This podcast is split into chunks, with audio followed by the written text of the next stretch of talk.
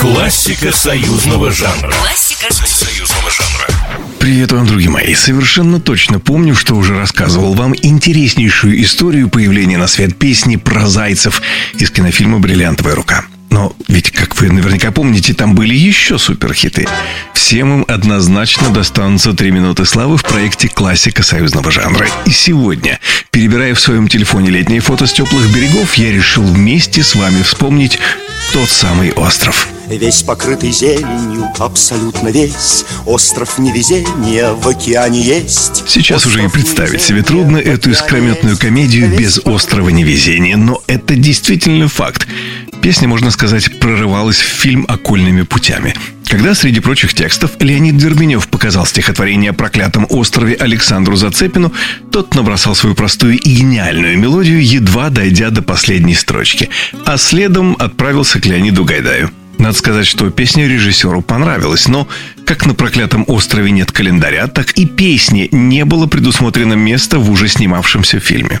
Впрочем, если вы помните историю уже упомянутой мною песни о зайцах, то однозначно помните, насколько настойчивым может быть Александр Зацепин, предчувствуя рождение хита.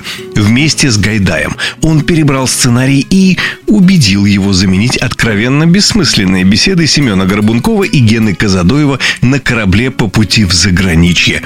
Песня однозначно понравилась и всей съемочной группе настолько, что во время съемки родилось множество замечательных импровизационных моментов, которые с той поры украшают нашу с вами любимую комедию. Кстати, на записи вот эта рычащая импровизация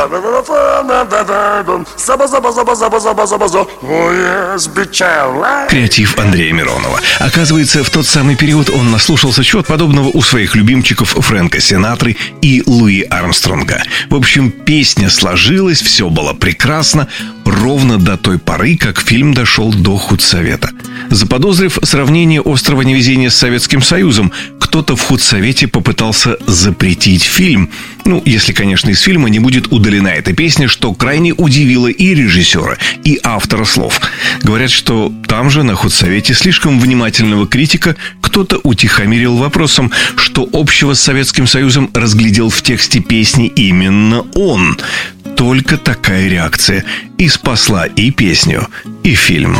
Какой неведомо, в никаком году Я оставила любимую историю у меня в копилке здесь, в классике союзного жанра. С вами был Николай Крупатин. Всем прекрасного дня и много-много хороших мыслей. Классика союзного жанра. Классика союзного жанра. Программа произведена по заказу телерадиовещательной организации Союзного государства.